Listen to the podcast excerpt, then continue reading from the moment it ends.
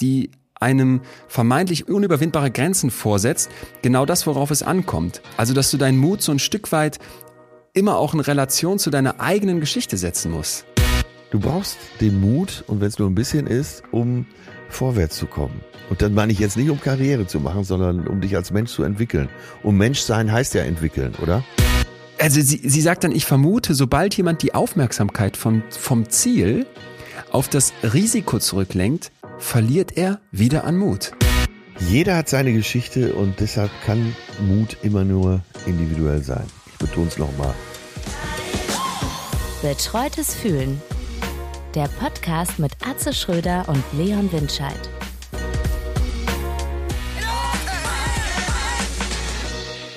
Leon, ich habe jetzt schon ein schlechtes Gewissen. Warum das? Weil unser heutiges Thema, na, ich versuche ja immer so auf, auf meinen, sagen wir mal, boulevardesken, komödiantischen Ja. Wegen Ja. so ein bisschen zu recherchieren. Es gibt nichts. Ähm, ich, will nicht direkt einsteigen, aber es ist wirklich unglaublich. Ich muss mich da heute voll reinfallen lassen in dieses Thema. Dementsprechend habe ich mich Ja. ähm, hier im Hotel aufs Bett gelegt, äh, zwei Kissen hinter mir und es mir sehr gemütlich gemacht. Aber gestern wurde ich schon mal ziemlich eingestimmt. Und zwar ähm, wird ja immer von Zivilcourage gesprochen. Und Ja. Jetzt musst du mir gleich mal sagen, ob das Zivilcourage war, was mir gestern im ICE 709 äh, Richtung Mannheim passierte. Der übrigens schon so eine große. Verspätung hatte. Wie kam es überhaupt dazu? Na, ist ja auch egal. Auf jeden Fall, ich sitze irgendwann im Bordbistro, fast hätte ich äh, wie früher Speisewagen gesagt, aber den gibt's ja nicht mehr. Das ist das Bordbistro. Übrigens aus meiner Sicht unterschätzt. Ja, Besser absolut, Ich absolut. esse da sehr gerne. Ja, sind, äh, sind echt gut geworden. Eine Sache, die noch nicht ganz so hinhaut, ist, äh, unser Personal im Bordbistro freut sich auf sie. Da kommt ja immer diese.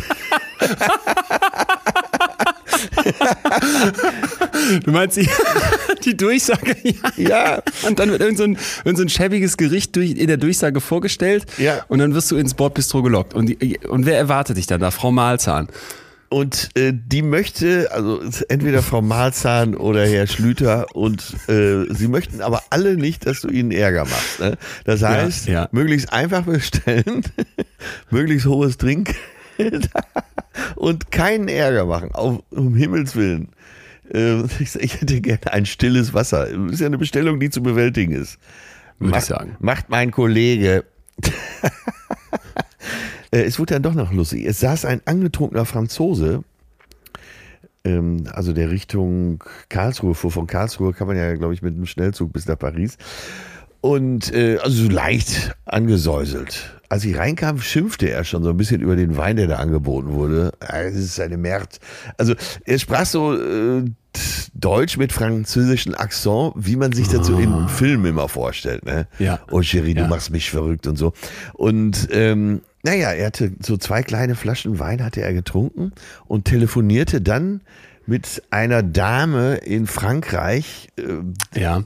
aber eben auch so auf Deutsch-Französisch und kündigte sich an. Und äh, wirklich, ich übertreibe nicht. Es war, ähm, also aus jedem Comedy-Sketch würde das rausgeschnitten. Er hat wirklich, oh Cherie, oh Cherie, oh Cherie, ich, ich eile mit einem ICE zu dir und dann, äh, dann, ich werde küssen deine Songs, weil ich liebe dich so, meine Leidenschaft für dich ist, wirklich, ich übertreibe gerade nicht, und dann kannst du äh, äh, meine CC in den Mund nehmen, es wird so schön, es wird die Nacht, und das, das Bordbistro war voll besetzt und alles war total pikiert. Irgendwie Ja. auch amüsiert. Und er hörte nicht auf. Er hörte nicht auf. Also es war ein ganz großer Vortrag, ich muss schon sagen. Ich konnte nicht genug davon kriegen. Wo kommt die Zivilcourage? Ähm, ist das Zivilcourage, was er betrieben hat, in aller Öffentlichkeit seine Nein. Liebe so Ach. rauszuposaunen? Nein, nein, nein. Auf kein, auf kein, das, das ist, das passt vielleicht tatsächlich zum Thema heute. Es ist mutig, ein Stück weit, finde ich. Ja, Äh, Aber Zivilcourage ist für mich was ganz anderes. Und da habe ich gleich ein Wort für dich, ja.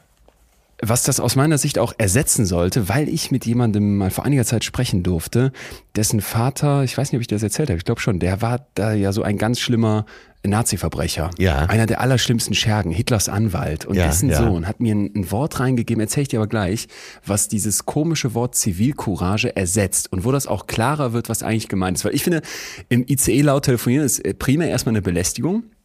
Kennst du diese Leute, wo du, den, die du so anschreien möchtest, Alter, wenn du so laut redest, dann leg doch auf, weil der hört dich auch ohne Telefon. Aber du machst es Ich mach nicht. das immer so sauer. Nee, ich mach's natürlich nicht, bleib dann, bleib dann.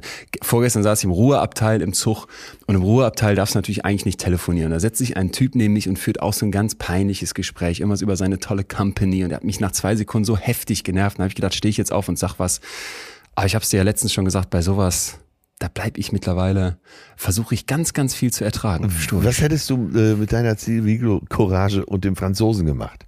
Ja, ni- nichts. Das ist doch, wieso denn Zivilcourage? Ja, wenn der jetzt irgendwas gesagt hätte, was jemand anders bedroht oder stört oder jemand wirklich jetzt belästigt hätte oder da jemand nebenan sitzt und sagt, mein Baby schläft hier und der hätte da so, so angetrunken drüber hinweggeprollt, dann, dann finde ich, wäre es Zivilcourage aufzustehen. Aber so. Ja, ich wollte Nee. auch, ich wollte das natürlich ins Lächerliche ziehen. Ne? Natürlich ist da keine Zivilcourage im Spiel.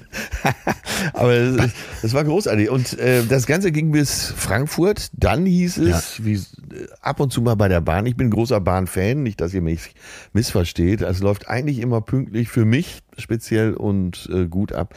Aber da hieß es plötzlich so, unser Zug bleibt jetzt hier stehen, der ist kaputt.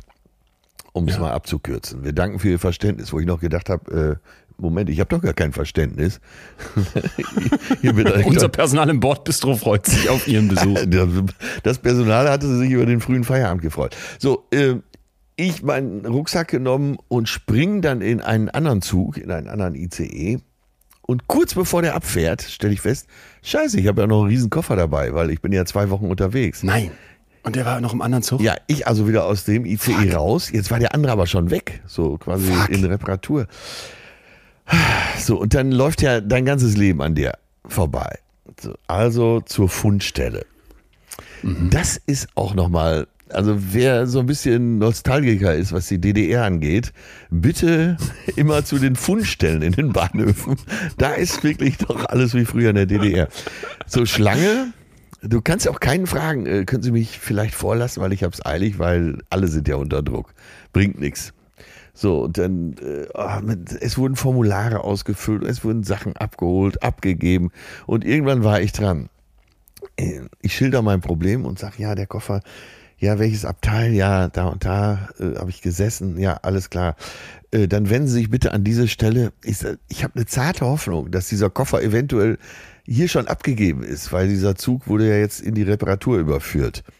Nee, das, das äh, ich will jetzt schon Berliner, äh, so auf Hessisch. Ja, das, das kann nicht sein, das, das wird hier nicht abgegeben. Das ist denen vor allem scheißegal. Ja, es ne? ist ihm völlig egal. Ich war ihm egal, äh, der Koffer war ihm, alles war ihm scheißegal. Ich sag, vielleicht gucken Sie mal eben nach. Nee, das ist unmöglich, unmöglich, der kann nicht abgegeben worden sein. Das ist ja gerade erst mal zehn Minuten her, das Gewicht soll es gehen. Ne? Stellen Sie sich, stellen vor. Ich sag, führen Sie mir denn bitte mal einmal den Gefallen, tu mal so um die Ecke gucken, vielleicht steht er da ja schon. Ich meine, ist ja klar, was jetzt kommt, ne? ja, ja. Ist es dieser Silberne? Ja, das ist er. Ah ja, da ist er ja wieder da. Da haben sie aber ganz schön Glück gehabt. Ne? Geil. Dann äh, musst Ausweis abgeben, irgendwas wurde ausgefüllt und dann äh, bist du ja so froh, weil vorher war ja, du warst ja lost. Da bist du so froh, ich hätte den 50er in die Kaffeekasse gehauen und habe gesagt, ähm, sagen Sie mal, haben Sie sowas wie eine Kaffeekasse? Ich möchte Ihnen äh, ein bisschen Trinkgeld geben. Nee, das wollen wir hier nicht. So, auf Wiedersehen.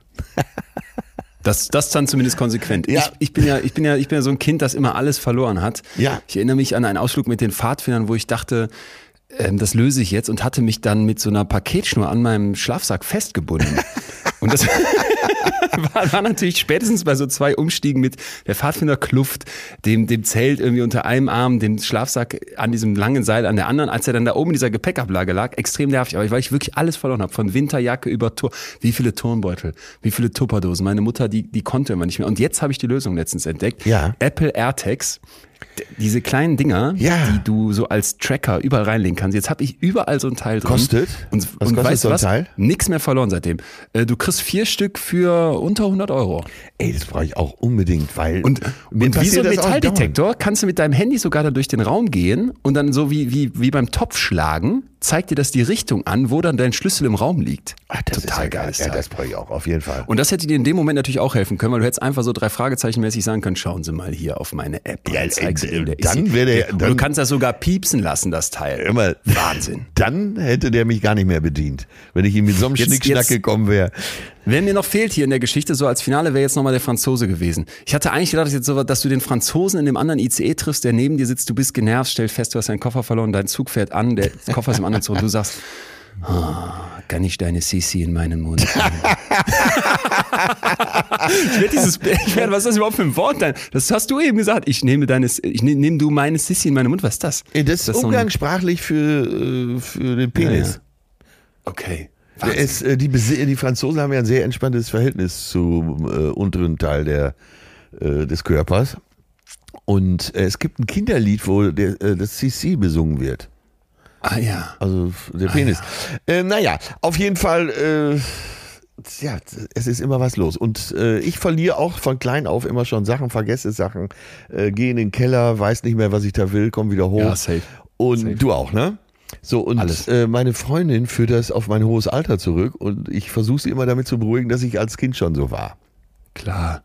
Klar, lass dir nichts gefallen. Ich muss, ich muss kurz, apropos Bahn, einen Aufreger der Woche loslassen. Ja. Kur kurze Rant-Time. Hab jetzt aber, Atze, das wollte ich hier mal als, als Novum einführen. Ich habe mir fest vorgenommen, mich nicht mehr einfach nur über Sachen aufzuregen auf der einen Seite, sondern immer jetzt mindestens eine positive Sache dagegen zu stellen. Ah, du kennst vielleicht noch, schön. ich meine, wir haben es bei der Liebesfolge, bei einer unserer Liebesfolgen gehabt, die 5 zu 1 Regel. Ja. Da konnte man in der Forschung zeigen, wenn du eine negative Interaktion hast, Streit mit deiner Partnerin oder irgendwie eine, eine Beschimpfung oder sowas in einer Beziehung, dann brauchst du fünf gute Sachen, damit dein Hirn in der Waage bleibt. Ja, ich erinnere mich. Und ich bin halt eben eher so ein negativer Typ dann von mir aus und habe dann nicht ganz jetzt fünf dagegen, aber erst kurz der Aufreger, 9-Euro-Ticket. Ich habe mehrere Aufreger. Erster dazu war, als ich erfahren habe, dass das, es soll ja jetzt drei Monate soll es das gehen. Ja. Da dachte ich, ah okay, dreimal drei Euro, neun Euro. Dann wollte ich mir das kaufen, gar nicht, weil ich es speziell brauchte, sondern einfach, weil ich dachte, das ist eine geile Aktion, dass das jetzt eingeführt wird. Ich kaufe mir das, um, um hip zu sein. Ja. Und dann sehe ich, das kostet pro Monat neun Euro. Da war ich schon wieder sauer. Ja, aber da das, ich, äh, das hat man doch allenthalben und überall mitgekriegt. Ja, ich hatte das nicht mitgekriegt so, und habe okay. gedacht, du bist jetzt wieder der, der falsche Sparfuchs. Werde mir das trotzdem kaufen. Der ist ja immer noch Und super dann günstig, jetzt, oder? Ist, ist, ist ja das ist ja das Traurige. Jetzt kommt nämlich mein tatsächlicher Aufreger. Wenn ich in Münster von mir zu Hause mit dem Bus zum Bahnhof möchte, weiß ich nicht, fünf Stationen, das kostet 2,80 Euro. Mindestens. Ja. Und dann denkst du dir, Alter, das kann nicht wahr sein. Selbst mit diesen scheiße teuren Elektrorollern, die ja auch noch immer dieses große Schamgefühl in dir aufrufen, bist du billiger unterwegs und schneller. Und ich habe dann gedacht, wenn Deutschlands größte Sorge beim 9-Euro-Ticket ist, dass Sylt überläuft und das alle, alle Schlagzeilen dominiert und dann die zweite Sorge ist, dass wir jetzt irgendwie Polizisten am Bahnhof brauchen, um da Leute aus, aus zu vollen Bahnen zu prügeln. Ja, aber warte, dann wird doch an der Stelle eins klar. Da wird doch eins klar. Wenn es billiger wäre, Ja. würden viel mehr Leute fahren. Die, die Antwort äh, im Ja, Umkehrschluss wird, das, das wurde mir an dieser Stelle so offenbart. Die Antwort im Umkehrschluss ist ja eigentlich nur, wir lassen es die ganze Zeit so teuer, dass möglichst nicht so viele fahren. Und natürlich weiß ich, es gibt Sozialtickets und so weiter. Ja. Ich denke jetzt mal an jemanden wie mich, der eigentlich genug Geld hätte, um 2,80 Euro für ein Busticket auszugeben. Ich lasse das sein, weil es mich so ärgert, weil ich denke, ey, Alter, 2,80 Euro. Ja, stell dir mal vor, du bist mit Frau und zwei Kindern Ja, unterwegs. und dann dachte ich bei Park-and-Ride-Parkplätzen, was ich eine gute Idee finde, dass man da ja wohl dann umsonst in die Stadt fahren kann. Ist auch nicht der Fall gewesen. Zumindest nicht in Holland, wo ich war. Ich wäre für Folgendes. Macht Nahverkehr, beziehungsweise grundsätzlich öffentliche Verkehrsmittel so unfassbar günstig, wie das nur irgendwie geht. Die Ausrede, dass das dann viele benutzen, zeigt einfach nur, wie dumm unser System ist. Jetzt werden die Benzinpreise gesenkt Ansatz, und die, ja. die Rohölkonzerne oder die, die Tankstellen gehen einfach mit den Preisen hoch, äh, weil sie ja wieder, weil sie ja wieder am Ende doch die Kunden behalten. Und das, das, das läuft so falsch bei uns. Also ich war, ich war beim 9-Euro-Ticket wirklich, dass ich dachte, viel ehrlicher als, ey, wir machen es hier echt falsch, kann man es damit nicht zugeben. Und nach diesem kurzen ja, Aufreger. ja, du hast recht. Jetzt das viel Schönere, das der, der nämlich positive Punkt. Ich komme gerade mit Leo, meinem Tourbegleiter, aus Saarbrücken zurück. Ja. Lange Autofahrt und irgendwann so Richtung, ja, eine Stunde vor Münster, irgendwo hinter Köln, sagt er, erinnerst du dich noch an diesen belgischen Mädchenchor, die so deutsche Popsongs singen? Nein. Nein. Und ich dachte sofort, doch, ich erinnere mich und ich habe das so unfassbar geliebt. Aber das ist ein paar Jahre her und dann haben wir das angemacht und also das, die, die heißen Scala, Kolanski Brothers ja. und Scala. Bitte, Ja. bitte, hör dir das mal an. Ja. Die haben also Songs von Rammstein über Sportfreunde Stiller und so weiter und dann singen die mit, mit, mit so einem Mädchenchorstimmen plus Klavier drunter in so einer Art klassischen Version. Ja. Mein hungriges Herz durchfährt ein bittersüßer Schmerz. Aber die Ne? singen Und- dann äh, schon in Deutsch. Ja, die singen auf Deutsch, aber mit quasi, was du gerade eben nachgemacht hast, so einem unglaublich süßen belgischen Akzent. Ich habe Gänsehaut im Auto gekriegt. Scala war dann so mein Ausgleich zum 9-Euro-Ticket-Rent und ich habe mich abgedacht, das ist so, so schön. Um äh, die Geschichte abzuschließen, also ich werde mir das anhören, das klingt saugut. Erstmal, Ja. äh, wäre es nicht langfristig sinnvoll, äh, den öffentlichen Nahverkehr, Personennahverkehr gratis zu machen? Ja, ja, genau, genau. Das kommt noch oben also drauf. genau das aus dem drauf. Argument, was du sagst, wenn doch Richtig. jetzt so viele fahren, dann war es ja vorher wohl Richtig. viel zu teuer. Ja. Richtig. Die, die, es- die, die es sich nicht leisten können, für die ist eh unfair. Und die dann noch obendrauf zu belasten, indem sie es sich einfach nicht leisten können oder irgendwelche Sozialleistungen dafür, die ja auch immer einen riesigen Bürokratieapparat hinter sich herziehen, die damit zu nerven, Ja. ist doch scheiße. Ja. Und diejenigen, die es sich leisten könnten, und dann nehme ich jetzt wirklich mich als Beispiel, die denken sich, boah, 80 Euro für ein Monatsticket in Berlin, nee, komm, dann fahre ich die, die paar Male, dann fahre ich lieber mit dem äh, WeShare-Auto, dann ist wieder die Straße voll oder mit dem Elektroroller Ja. oder, oder im schlimmsten Fall mit dem Taxi oder im allerschlimmsten Fall habe ich eine eigene Karre.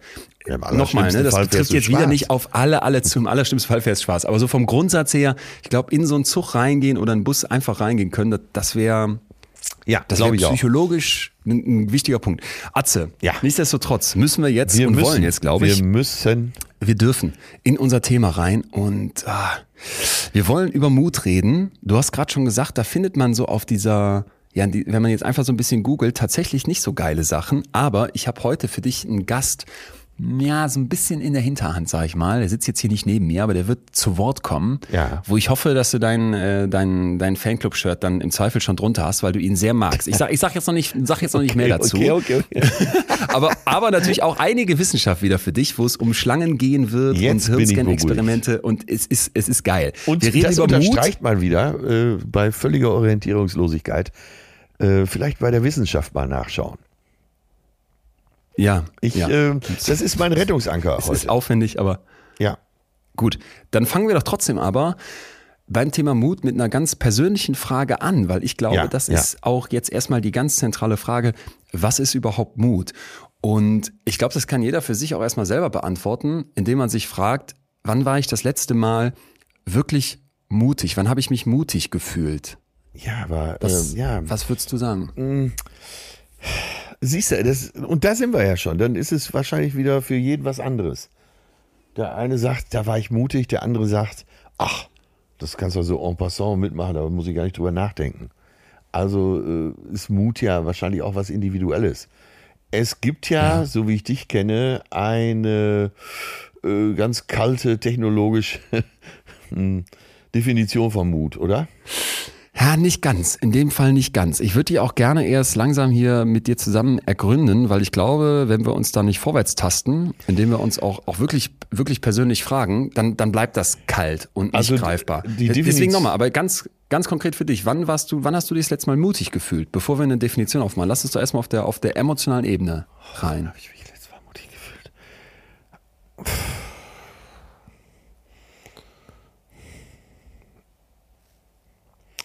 Ich brauche ja immer so viel Mut, zu Sachen Nein zu sagen. Jetzt, äh, und das ist jetzt gerade der Beritt, wo ich rumstöber. Wann habe ich zum letzten Mal so definitiv Nein gesagt? Ach so, Mickey Beisenherz, Podcast. Ja. Der hat mich schon mehrfach gefragt, da mitzumachen. Und letztens hat er mich nochmal gefragt und hat mich so gefragt, dass ich eigentlich nicht Nein sagen konnte. Ich habe es auch begründet, äh, habe gesagt, ja, was soll denn ein Unterhaltungskünstler da? Ich finde deinen Podcast immer so toll, wenn Journalisten da sind oder äh, Wissenschaftler äh, oder beides gleichzeitig, so wie im Fall Leon, dann finde ich es richtig gut. Und was soll ich da? Und dann habe ich tatsächlich, ich habe es ihm jetzt wirklich abgesagt. Da habe ich mich zum letzten Mal mutig gefühlt. Siehst du, und da Ah, ja. schon das Beispiel. Da wirst du jetzt sagen, ja, ist doch Pillepalle. Aber für mich ist sowas, äh, ich brauche Ja. für sowas Mut. Nee, ich äh, kann ich ein Stück weit nachfühlen. Ich habe ich hab mich auch gefragt und dachte so, irgendwie fast ein bisschen schade, aber so ging es dir ja gerade auch, dass man, dass man so lange kramen muss. Ja. Ne? Und dass man, also dir bei mir auch auch, so? ich, ja, es geht, es geht mir auch so und ich muss nur deswegen jetzt nicht so lange kramen, weil ich mir die Frage halt vorher gestellt habe. Und ich muss auch relativ weit zurück. Es gibt immer so wieder so Kleinigkeiten, aber dass ich mich so richtig mutig gefühlt habe, das war, Ja. als wir damals die, die Firma gegründet haben.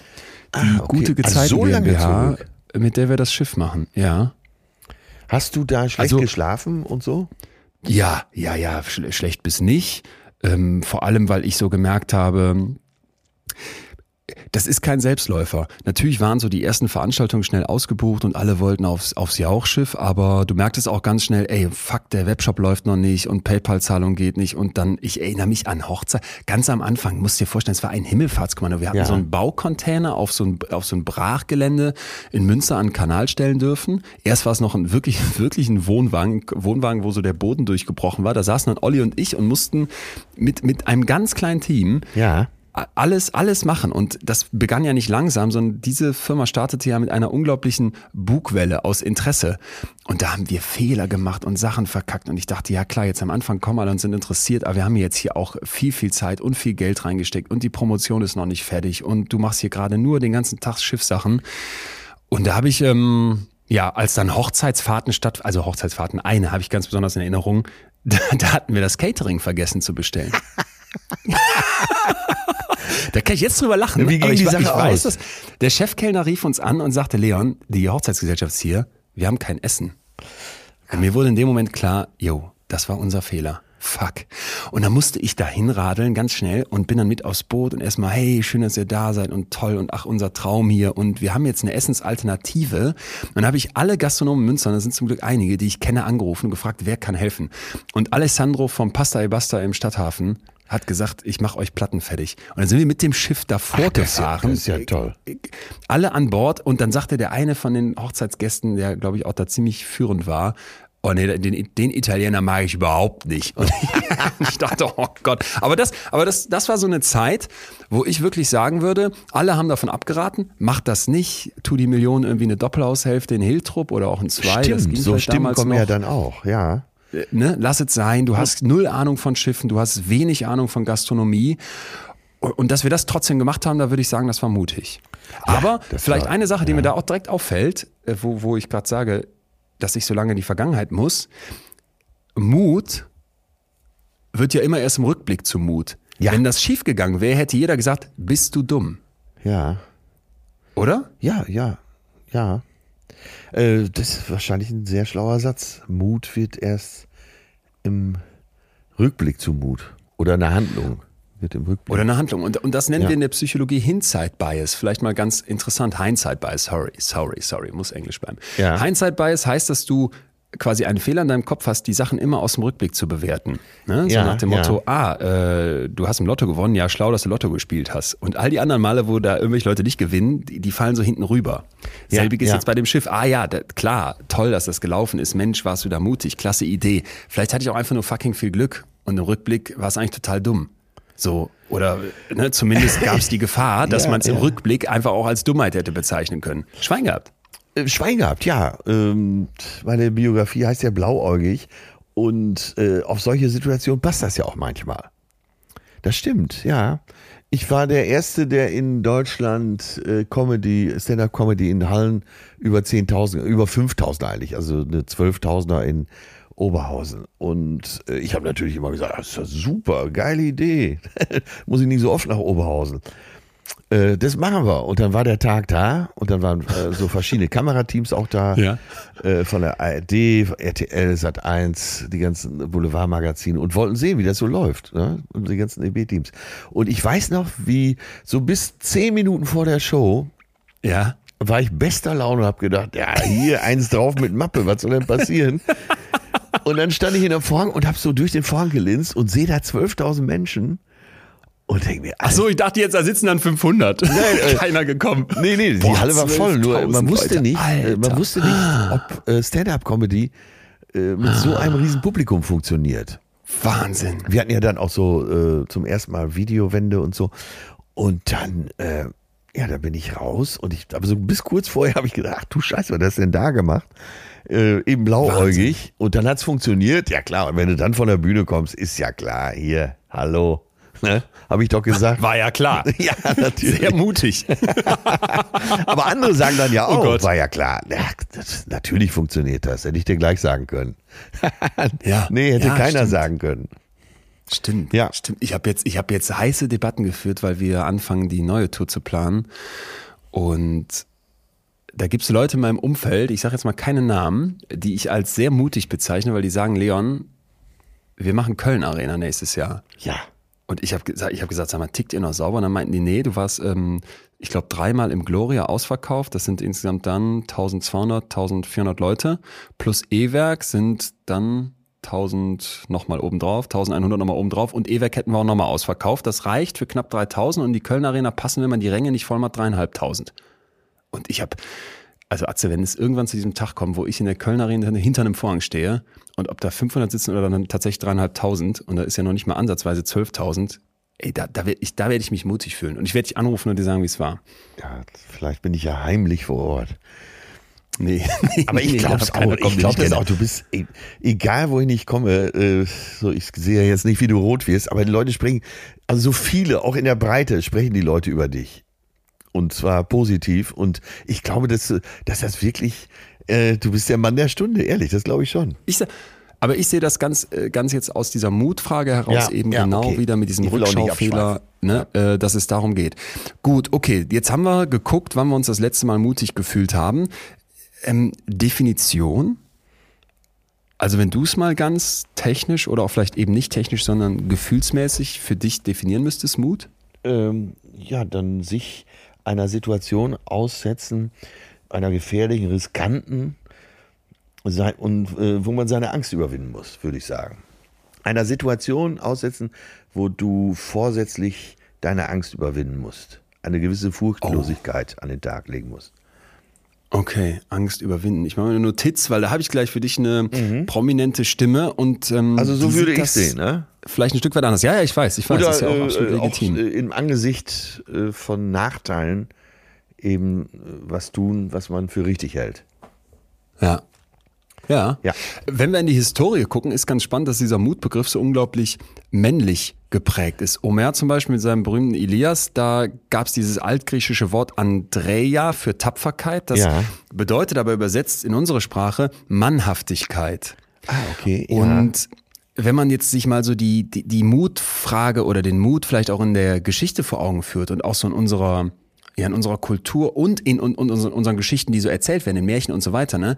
Dieses, der Ritter, der in die Schlacht zieht, der mutige Prinz, der, der Held, der sich irgendwie gegen alle durchsetzt bei Tausend und eine Nacht oder sowas, wo ich an einen, an einen Soldaten denken musste, den ich mal interviewt habe und der mir erzählt hat, musst du dir so vorstellen, der war für Deutsch, also für die Bundeswehr im Einsatz und wurde dann über Kundus abgeworfen. ja. Und dann mussten die da so ein Dorf Scheiße. einnehmen, wo Ja. man die Taliban vermutete. Und dann hat er mir erzählt, wie die dann irgendwann auf so einem Dach lagen im Morgengrauen und dann haben die da irgendwie als Scharfschützen das Gelände absichern wollen und plötzlich werden die beschossen. Also die geraten in, in fremdes Feuer und, und, und der wird getroffen. Ich meine, am Oberschenkel ist direkt unfassbar schwer verletzt. Die können irgendwie diese, diese Morphiumspritzen da nicht durch die Hose rammen, da läuft dann was schief. Das heißt, er, er, er leidet einen unfassbaren Schmerz. Und jetzt packen den zwei von seinen Kameraden und dann gibt's so einen vereinbarten Hubschrauberlandepunkt. Aber, und das wusste ich nicht, dieser Hubschrauber, der landet einmal und wenn du es dann nicht geschafft hast, hebt er wieder ab und dann versucht er es irgendwie zehn Minuten später nochmal. Ja. Und wenn du es dann nicht schaffst, probiert der Hubschrauber es nicht wieder, weil das natürlich auch für den unfassbar gefährlich ist, Ja, da zu ja, landen. ja. Und dann schleppen die diesen Soldaten, Tim Focken heißt der, Ja. durch diese Straße. Und Tim meinte dann, Leon, das, das krasseste für mich war, da schlagen also diese Granaten ein, es sind Kugeln, die fliegen, dein Bein, du bist komplett lebensgefährlich verletzt. Und dann schleppen die dich an so einem, an so einem Café vorbei, wo die Seite aufgesprengt ist und dann sitzen da einfach die, Bewohner dieses Dorfes und, und frühstücken. Und, und, und das, was für dich so absurd ist, was für dich so falsch ist, ist einfach deren Leben. Und das fand, diese Szene hat sich so bei mir eingebrannt und ich glaube, wenn man sich das jetzt mal vor Augen führt, Ja. in was für einer Lebensgefahr, wie falsch am Platz und jetzt ist dieser Helikopter schon gelandet und gerade wieder abgehoben, Ja, dieser, ja. dieser Mann sich da befindet, dann kann man sich, finde ich, vorstellen, dass das irgendwie einen unglaublichen Mut verlangt, um das zu tun. Und jetzt kommt aber mein Twist an der Stelle. Ich finde, es ist immer ein schmaler Grad bei der Definition von Mut, was wir gerade auch schon so ein bisschen mit der Dummheit hatten, zum, zum Übermut. beziehungsweise Ah, zu okay, einem ja, ja, ja. Zu, zu viel an Mut, ne? Weil der hat mir dann beschrieben, wir, ich, ich wurde dort, also in der Bundeswehr, ich überspitze das jetzt ein bisschen, aber so ist es bei mir hängen geblieben, zu, zu einer Kampfmaschine trainiert. Das heißt, die, die, die müssen dich Ja. ein Stück weit auch emotional brechen, damit du, damit du sowas, in Anführungsstrichen, mutig oder vielleicht auch völlig übermütig hinbekommst. Wollte ich gerade, Und er ist äh, heute äh, Paraolympionik und schwer verletzt und arbeitet Ja. also auch noch bei der Bundeswehr als, als Athlet. Ja. Aber der hat ganz, ganz kritisch auch berichtet und meinte, das, was du da als Training durchläufst und das, was du da durchmachst, ne, ähm, du wirst zu einer Maschine gemacht, die die Gefühle, die Genau. Ängste, all das hinten anstellt. Er meinte, das blende ich in dem Moment aus. Ich bin eine Kampfmaschine Äh, und kann das dann es dann durchziehen. noch und da Mut? dachte ich, boah, genau, ganz genau, Wenn man, genau. wenn man quasi so aus Genau dem, die Frage. Äh, aus dem Stammhirn oder was wollen wir sagen, aus dem limbischen System nur noch handelt. Oh Gott, oh Gott, oh Gott, oh Gott. Kommentiere ich nicht diese, diese Hirn, Hirnaspekte, aber ich weiß, was du meinst. Ja, wäre jetzt die Frage. Was willst du sagen? Äh, nein, du siehst ja äh, auch so bei den Marines, äh, das ist ja immer so das Vorbild, ne, die US Marines und so. Das sind ja, sagen wir jetzt nicht alles gerade Intelligenzbestien. Das sind Spezialisten, die können ihr Ding durchziehen, das sind die, aber wie du schon sagst, die sind gebrochen, die machen sich keine Gedanken mehr über das, was passieren könnte, sondern die ziehen ihre Mission durch. Die kriegen einen Befehl und dann wird der, ich kann ich nicht sagen, welche Gefühle da im Spiel sind. Ja, aber vor allem eben keine Angst. Und der sagte, dieser Tim Focken, ganz viele Gefühle sind halt eben ausgeblendet. Der kommt dann zurück, hat schwere psychische Probleme. Und das wundert mich nicht, wenn du darauf getrimmt wirst, Emotionen wegzudrücken. Ja. Und da kann eine Angst natürlich dazugehören. Ein gesundes Angstgefühl. Wie, wie viel Werbung haben wir hier schon für Angst Ja, gemacht? Das ist ja, ja, nicht einfach ja. was Schädliches, sondern was ganz, ganz Wichtiges. Dann drückst du einen Wasserball unter Wasser in so einem See und das habe ich hier schon mal benutzt, das Bild, der Druck wird größer. Ja. Dann kommst du nicht nach Hause und sagst, ah ja, und jetzt lege ich den Schalter wieder um und kann wieder fühlen.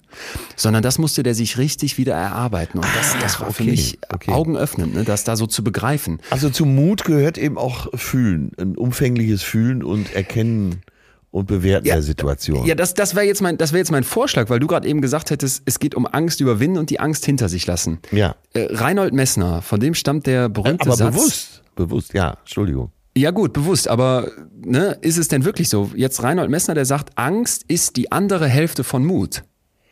Ah, okay. Und das, das, damit konnte ich total was tun, weil ich dachte, in dem Moment, wo du keine Angst hast, weil du sie unterdrückst, weil sie gar nicht da ist, weil du sie vielleicht, kannst dir auch irgendwelche Substanzen vorstellen, ist das mutig, eine Frau anzusprechen, wenn du dich vorher so besoffen hast, dass quasi alles nachher auf den Alkohol geschoben wird?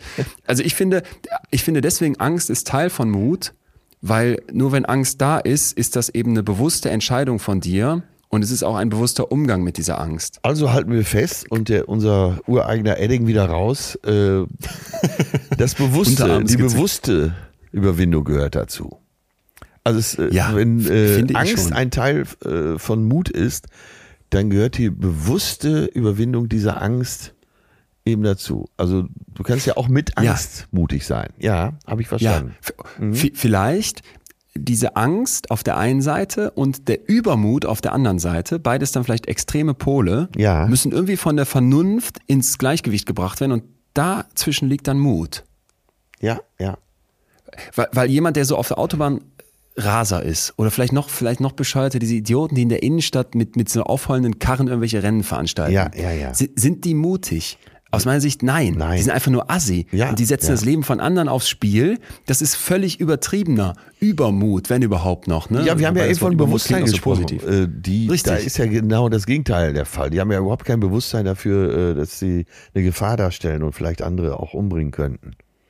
Ja, Genau. Und, und deswegen finde ich so, Mut ist für mich nicht das Gegenteil von Angst, sondern Mut beinhaltet Angst. Vielleicht ja, als erstes, ja, okay. erstes kleines Zwischenfazit. Und Mut überwindet ja vielleicht auch die Angst. Die ja nicht, äh, also überwinden heißt ja, du äh, gehst entweder da durch oder drüber hinweg, aber sie bleibt ja und du akzeptierst sie ja auch. Genau, genau. Und äh, Das- nehmen, das wär- gehen wir genau. zu Reinhold Messner. Äh, er hat Angst, auch wenn er den K2 besteigt, weil er weiß, was alles passieren kann, also sehr bewusst, aber er überwindet da seine Angst. Und das Ja. macht ja auch die Faszination, glaube ich, äh, bei Ja. den extremen Sportlern aus, dass So sie genau wissen, was passieren kann und trotzdem das überwinden. Und äh, weißt du, an wen ich auch sofort dachte? Noch ein großer Name und da kannst du jetzt wieder ein Fanshirt anhaben. Lev Vygotsky. Ah. Unsere gute alte Lev Vygotsky oh University, ja. die wir noch gründen wollen. Du erinnerst dich vielleicht auch, weil ich in letzter Zeit wirklich oft wieder daran denken musste, an unsere Folge äh, Kein Mut zum Scheitern. Ja. Das ist aus dem Sommer 2020, also jetzt ist schon Ey, das ewig ist, her. Das ist schon wieder so eine tolle Kombination. Mut und Scheitern. Ja, und dann erinnerst du dich vielleicht noch an die Teller, die ich aufgemacht ja, habe. Ja, Einmal ja. so ein kleiner, so eine kleine Untertasse, das ist deine Komfortzone. Mhm. Der steht auf einem etwas größeren, von mir aus so einem normalen Essteller. Das ist deine Lernzone, da wo du dich weiterentwickelst. Und dann ganz außenrum so ein riesiger Pizzateller wäre dann nochmal die Panikzone. Ja. Aber du musst im Prinzip aus dieser Komfortzone raus. Du brauchst so ein gewisses, einen gewissen Widerstand, eine gewisse Angst, die du dann, wie du gesagt hast, überwindest, indem du sie nicht wegdrückst, sondern sie halt irgendwie handelst und dann in diese Lernzone reinkommst. Kommen wir wir in die Panikzone, wäre es schon wieder zu viel. Aber ich musste da sofort dran denken, weil ich glaube, dieses Wachsen eben ganz eng mit Mut verbunden ist. Ja, also lernen, ja. wachsen, sich weiterentwickeln würde für mich bedeuten, aus der Komfortzone raus in diese Learning-Zone, Learning Zone und dann nicht in die Panik überkippen. Nicht Absolut. auf den Pizzateller überschwappen. Nehmen wir mal auch ein äh, sehr schönes Beispiel. Äh, Nena hat gesungen und die Stelle, äh, die hat viel Blödsinn auch gesungen, aber die Stelle hat mir immer was gesagt. Liebe wird aus Mut gemacht. Ja. Das, das, hat mir immer was gesagt.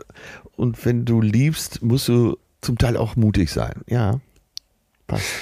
Robert Biswas-Diener, der Sohn von Ed Diener, einem so, so tollen Psychologen, der ganz viel für die positive Psychologie gemacht hat, dem ich vor ein paar Monaten nochmal geschrieben hatte und dann hatte der mir geantwortet, mir geht's äh, nicht schlecht, äh, mir geht's nicht gut gerade. Ja. Und der jetzt leider, ich meine, an Krebs gestorben ist. Aber dessen Sohn ist eben auch in die Wissenschafts, äh, in die Wissenschaftswelt eingetaucht und das zum Glück, weil der erforscht eben weiter in die positive Psychologie und sagt jetzt, Achtung, Definition von Mut. Mut ist also nicht die Abwesenheit von Angst, sondern die Einschätzung und Entscheidung, dass es trotz allem etwas Wichtigeres als die Angst gibt. Ja. Und da sticht das, das Wort schön, ne? Entscheidung ne? heraus, ne? Richtig, mhm. richtig. Und er sagt dann, aus seiner Sicht ist also der Mut ja die, die Auffassung, dass ich ein persönliches Risiko bewusst eingehe und dabei wahrnehme, dass die Angst existiert, aber das, oder beziehungsweise obwohl das Ergebnis am Ende offen ist, das trotzdem angehe. Und dann sagt er noch weiter, das fand ich so schön, jetzt voll im Sinne der positiven Psychologie, ja. Mut ist der kürzeste Weg zu einem guten Leben. Ach, das könnte ich sofort unterschreiben. Das ist Wahnsinn. Ja. Und ne? äh, also äh, auch da drehen wir es mal um. Äh, du hast nicht den Mut, du bist, äh, sagen wir das Wort jetzt einfach mal, du bist feige drückst dich vor Entscheidungen. Du hast ja oft schon dir das Beispiel gebracht, äh, wenn man als Paar unglücklich ist, trennen. Ja, ja also klar, wenn es nach mehreren Versuchen immer noch unglücklich bleibt. Und wie viele bleiben aus Feigheit einfach zusammen? Und äh, ja. ja. und so geht's ja. mit dem ganzen Leben. Äh, zum Leben gehören mutige Entscheidungen, zum bewussten Leben. Ja. Toll. Gefällt mir gut. Und, und ne, Achtung, letzter Zusatz noch zu dieser Definition. Dieser Forscher sagte jetzt, der Robert Biswas-Diener, die Ängste, die sind dabei nicht weg, sondern die sind ganz normal und vernünftig. Sie werden aber von Aktivitäten abhalten, die das Leben reicher und lohnender machen. Genau ja. wie du gerade geschrieben hast, ne? Ey, trenn dich, wenn dich nur die Angst zurückhält, auf der anderen Seite, er würde dich was sehr, sehr Positives erwarten. Vielleicht eine gute Beziehung oder zumindest nicht mehr die schlechte an deinen Hacken. Genau, und wieder und, wird klar, dass zu Mut immer auch die Angst gehört. Die kann man nicht davon jo. trennen. Genau das. Ja. Genau das. Mhm. Genau das wäre jetzt auch für mich ähm, Ach, eben schön. eine ganz zentrale eine ganz zentrale Aufgabe, das so rauszukristallisieren. Ja. Dass bloß keiner denkt, yo, ey, wenn mein Kind mutig sein soll, muss ich dem die Angst abtrainieren, damit er mit breiter Brust jedes Referat ja, hält ja, und weiß ich nicht was äh, in den Krieg ziehen kann. Nein, wenn du möchtest, dass dein Kind gesund bleibt und mutig ist, dann musst du verstehen, dass Angst ein Teil davon ist. Ja, und dass das Kind äh, seinen eigenen Mut auch für sich selbst entdeckt. Ja. Ne? Ja. ja. Leute, wir beiden hoffen ja ganz zentral mit dickem Ausrufezeichen, dass das Jahr 2024 auch zumindest etwas mehr für uns alle im Zeichen des Klimaschutzes stehen wird und die Energiewende vielleicht endlich Realität sein kann. Leon, weißt du denn eigentlich so einen Durchschnittshaushalt mit zwei Personen, wie viel kW Strom der im Jahr verbraucht? Nein, ich habe mich letztens mit Gas beschäftigt, war schockiert, wie viel Gas man verbraucht und habe auch gesehen, dass so dieser Energieverbrauch zu Hause, das ist mit das Zentralste, wo man ansetzen kann. Ja, also der Durchschnitt ist 2400 kW im Jahr. Wir Alles liegen weiß. knapp unter 2000, weil wir so auf den Urlaub fahren. Ja. So, und bei unserem Werbepartner heute, der macht euch das denkbar leicht, hier eine Veränderung zum Thema Klimaschutz beizutragen. Also bei Naturstrom leistet ihr super einfach einen wirkungsvollen Beitrag zu mehr Klimaschutz. Mehr Ökostrom verdrängt fossile Kraftwerke, senkt damit dann den CO2-Ausstoß und ihr fördert den weiteren Ausbau von Solar- und Windenergieanlagen. Ja, und jetzt passt auf. Zusätzlich fließt bei Naturstrom ein fester Förderbetrag in den Bau neuer Wind- und Solarparks. Das finde ich richtig gut.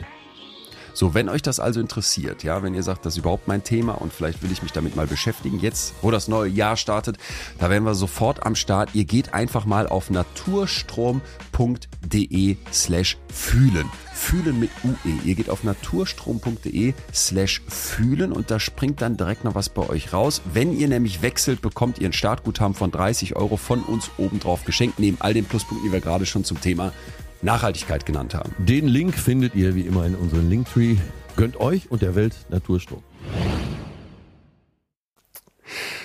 Und damit würde ich jetzt sagen, Atze, Tür auf für den Gast, den du letztens dir hier gewünscht hast, dass er demnächst mal zu uns kommt, vielleicht in voller Fülle. Aber jetzt darf ich ihn so ein bisschen schon mal dazu holen, zumindest indirekt, indem ich ein paar Einspieler vorbereitet habe. Und zwar Jörg Bernardi. Ach, einen wunderschönen Montagabend, äh, letzten Montag verbracht. So ein schlauer Mensch. Ja, ich freue mich. Dr. Jörg Bernardi hat mit mir gesprochen für den für WeMind, für den Club. Da mache ich immer so Sessions mit Forschenden und habe ihn eingeladen, um über Mut zu sprechen. Und das war total schön, weil der auch mal aufmacht, wo ich jetzt gerne mit dir hin will, Ja. dass es auch ganz, ganz verschiedene Arten von Mut gibt. Weil das war mir zum Beispiel vorher auch nicht so bewusst. Aber ich glaube, wenn man sich das vor Augen führt und anfängt zu verstehen, Ja. dann wird auch das individuelle Mut klar, was du ganz am Anfang schon mal angeschnitten hattest. Wir hören mal rein, was der Jörg uns sagt. Achtung. Es gibt einfach zwei sehr unterschiedliche Zugänge. Und zwar einmal gibt es einen sehr rationalen Zugang und der läuft über das Wissen. Das heißt, ich tue etwas, obwohl ich Angst habe. Ich weiß eigentlich, diese Ängste sind irrational oder die bringen mich nicht weiter, die helfen mir nicht. Das heißt, ich tue das, weil ich weiß, dass das richtig ist oder dass es mich weiterbringt. Es gibt einen ganz rationalen Zugang zu Mut und dann gibt es eben einen sehr, sehr intuitiven Zugang zu Mut. Sprich, ich gucke, äh, wann habe ich eigentlich vielleicht so etwas wie einen Gefühlsausbruch oder ich schaue mir meine Emotionen an, negative Gefühle. Stelle ich mich meinen negativen Emotionen zum Beispiel. Da ist das drin, ne? Ja, Was ja. wir gerade auch schon hatten, dass es eben vielleicht so eine sehr rationale Ebene gibt. Ja, ja, aber das taucht doch bei fast allen Sachen auf, die wir hier besprechen. Die rationale Ebene und die äh, intuitive. Ja, und, und ich finde das so schön, weil du kannst doch dann da, sagen wir jetzt mal, der Franzose vom Anfang, mit dem Sissi, der hätte jetzt irgendwie angefangen, da rumzupöbeln und Ja. wirklich obszöne Sachen gesagt oder da wären Kinder dabei gewesen, der hätte irgendwelche Sexszenen geschildert. Dann finde ich, hättest du doch jetzt auf so einer äh, rationalen Ebene gewusst, das ist hier falsch und hättest vielleicht deine Zivilcourage angepackt und wärst hingegangen und hättest dem was gesagt. Ja, Ich ja. finde zum Beispiel das, was du eben beschrieben hast, so dieses, du stehst hinter der Bühne und weißt, du kommst da gleich raus zu 12.000 Leuten und bist der Erste, der sich sowas, so, sowas traut. Das ist doch was ganz anderes, oder nicht? Das wäre auf jeden dieses Fall. viel intuitivere. Auf, äh, ja, auf jeden Fall. Auf jeden Fall. Das ist ja auch ein gewisses Fallenlassen, ne? so dieses äh, eben nicht rationale, also in letzter Konsequenz, sondern dieses Intu intuitive, dass es klappen könnte und vielleicht hatte ich ja bei der Planung ein gutes Gefühl. Klar, wenn es dann soweit ist, dann Mhm. flattert man, aber okay, die Intuition war dann richtig. ja. Ja. Und rational, äh, wenn es keine Erfahrungswerte gibt, äh, stößt man ja seine Grenzen. Könnte klappen, könnte nicht. Wie, wie wollen wir das ausrechnen? Keine Ahnung. Ja, genau, aber es gibt diesen Zugang, ne? Mhm. Finde ich nämlich auch. Du kannst dann Wahrscheinlichkeiten aufmachen und dich vielleicht an Erfahrungswerten orientieren und so weiter. Uns hat eine Zuschrift erreicht von Daniela, die sagt, sie ist 41 Jahre alt und äh, wohnt im schönen Saarland, wie sie schreibt. Mhm. Und sagt, als wir das Thema Mut angekündigt haben, dachte sie sofort, sie muss äh, ihre Geschichte mit uns teilen. Und zwar sagt sie, als sie 13 war, hat man bei ihr von jetzt auf gleich schwere epileptische Krampfanfälle beobachten können. Also sie setzen plötzlich ein. Die war vorher ein völlig gesunder Teenie und jetzt auf einmal geraten alle in Panik. Ne? Man hat erst irgendwie einen Tumor in ihrem Kopf vermutet und dann sie komplett auf den Kopf gestellt. Und am Ende kommt eben raus, nee, okay, die muss jetzt mit Psychopharmaka eingestellt werden. Das hat ja auch erstmal super geholfen, mhm. aber mit ganz, ganz vielen Abstrichen. Sie sagt, ich habe meine Jugend nur auf Sparflamme erlebt, weil ich mit diesen Tabletten so ziemlich sediert war, müde, schwer, aufnahmefähig, ich durfte nicht in Diskurs und so weiter. Und beschreibt dann, dass sie viel, viel später, also als sie dann irgendwie das so alles durchgemacht hat, mit, mit einem verdammt schlechten, mit dem schlechtesten Durchschnitt des Jahrgangs noch irgendwie das Abi geschafft hat und gesagt ja. hat, ist doch alles egal, ich habe es geschafft, ja. ihren ja. Mann kennenlernt, 2008. Mhm. Und dann sagt, nochmal zwei Jahre später setze ich mich mit einer Neurologin zusammen und frage die, ey, kann ich das Medikament absetzen? Mhm. Ne, das mir einerseits hilft, aber andererseits mich auch ganz, ganz viel einschränkt. Und dann sagt die Neurologin, Sie sind jetzt 15 Jahre anfallsfrei. Na, wenn wir uns das bei Ihnen nicht trauen, bei wem denn dann? Ja. Und dann sagt sie, wäre sie diesen Weg ganz langsam gegangen, immer unter Beobachtung. Ne? Und für ihre Eltern hätte das unglaublich viel aufgewühlt. Ich glaube, das kann man sich vorstellen, wenn dein Kind epileptische Anfälle hast ja, und du das ja, als Eltern ja. mitbekommst und so weiter. Und sagt dann jetzt als Fazit, Seit 2011 ist sie medikamentfrei, kerngesund, hat geheiratet, Ach. eine gesunde Tochter zur Welt gebracht und, und meint so, dass für sie dieser, dieser Mut in dem Moment ganz anders ist, als man das vielleicht erwartet hätte, ne? Sich, sich all das zu trauen und überhaupt auch das so anzugehen. Da meinte sie, Mut ist ganz oft in unserer Gesellschaft so verbunden mit Punkten wie am höchsten, am schnellsten, am weitesten. Sie sagt aber für ihre Art von Mut, darauf ist sie unglaublich stolz.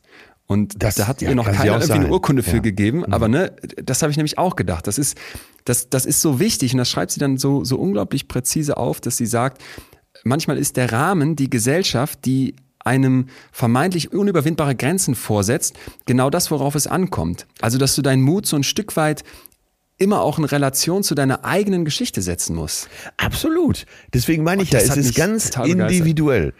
Äh, für den einen ist so ein Gang um den Block eine absolute Leistung, weil er vielleicht die Angst überwunden hat, nach draußen zu gehen. Oder äh, für jemanden äh, ist es eine Überwindung vom Dreier zu springen, andere ja. springen aus einer Kapsel aus 10.000 Meter Höhe. Ne? Ja. Ja. Das, ja, ja, es ist ganz individuell. Das muss uns allen klar sein. Es gibt nicht den einen Mut. Mut ist für genau. jedes Individuum was anderes. Professorin Puri, das ist eine Mutforscherin aus den USA, die sagt, um das Mut gibt's. eines Menschen zu verstehen, um ja gibt's, um den anzuerkennen, ja. müssen wir die Geschichte dieses Menschen kennen. Ja. Und das fand ich, ja. das fand ich so einen ganz starken Punkt. Ne? Für den einen, was du gerade gesagt hast, ist es total mutig, vor 12.000 Leuten auf eine Bühne zu gehen. Für den Atze damals war es auch total mutig. Für dich heute ist es irgendwie äh, ja Standard, sage ich jetzt mal. Meine Mutter sagt dann auch, boah Leon, da jetzt da raus, um Gottes Willen, meine Bühne ist ja viel viel kleiner. Aber ich sag Mutter, für mich ist das nur bedingt Mut. Wenn ich mir vorstelle, ich müsste morgens vor eine Klasse von 25 Kindern treten. Ja, ja, ja, ja. Die jetzt kein Ticket gekauft, die haben gar keinen Bock auf dich, ne? Die haben kein genau. Ticket gekauft. Du die müssen vor Freiwilligen auf, deine Mutter vor Unfreiwilligen. und die grillen dich ja. ja. Das, da würde ich so einen Mut für brauchen. Und dann sagt die, nö, wieso das denn? Und ich glaube, das ist einfach wichtig, dass wir uns das klar machen, bevor ja, wir auch Mut so einer allgemeinen Bewertung unterziehen. Einfach auch ehrlich mal hinzugucken. Zum, zum Beispiel, wenn ich jetzt an die, an die vielen, vielen Leute denke, die mir von ihren traumatischen Erlebnissen erzählt haben, die Sachen in ihrer Kindheit erlebt haben, die ganz, die ganz grausam waren. Ja. Dann merkst du, wenn du dich mit denen unterhältst, für die sind bestimmte Sachen mutig, ne? ich sag mal einfach, mit jemand anderem zu reden. Oder ich habe mal eine junge Lehrerin kennengelernt, die wirklich schrecklichste Misshandlungen als Kind erlebt hat, auch sexuell. Ja. Und die dann mir, mir, mir beschrieben hat, wie, wie schwierig das für sie ist, zu lieben. Und die hat dann am Ende sogar gesagt, ich habe damit abgeschrieben, ich lerne keinen mehr kennen. Habe ich gesagt, oh bitte, bitte, tu mir einen Gefallen, versuch das nicht so absolut zu sehen. Vielleicht findest du da nochmal einen Zugang zu. Ich habe hab das zurückhaltend gesagt, aber ich dachte ja. so, jeder denkt dann vielleicht, ja, ach, jetzt wen kennenlernen, auch easy, ne? Oder auch ich lerne leicht Leute kennen oder gehe ich halt in einen Club oder mach Tinder an. Aber dass das für jemanden mit so einer Erfahrung einen riesigen Mut bedeutet, alleine nur sich anfassen zu lassen, ja. ne? in den Arm nehmen zu lassen, einen, einen Kuss zuzulassen, geschweige denn Sex zuzulassen. Ja, ich glaube, ja. das muss man auf dem Radar haben. Jeder hat seine Geschichte und deshalb kann Mut immer nur individuell sein. Ich betone es nochmal. Ja. Ist es denn bei dir so, dass du sagen würdest, jetzt im Laufe der Zeit, ähm, ich vermeide jetzt mal das fiese Wort altern, ähm, ja, dass, sich der, dass sich der Mut auch im Laufe des Lebens verändert? Also meinst du, man wird mutiger, wenn man älter wird oder weniger? Oh, aber ich glaube, auch da gibt's die einen und die anderen. Vieles kann man außer äh, Erfahrung beantworten und weiß ungefähr, wie es ausgeht. Man entwickelt ja schon auch ein Gefühl für Situationen und ahnt zumindest, wie das ausgeht.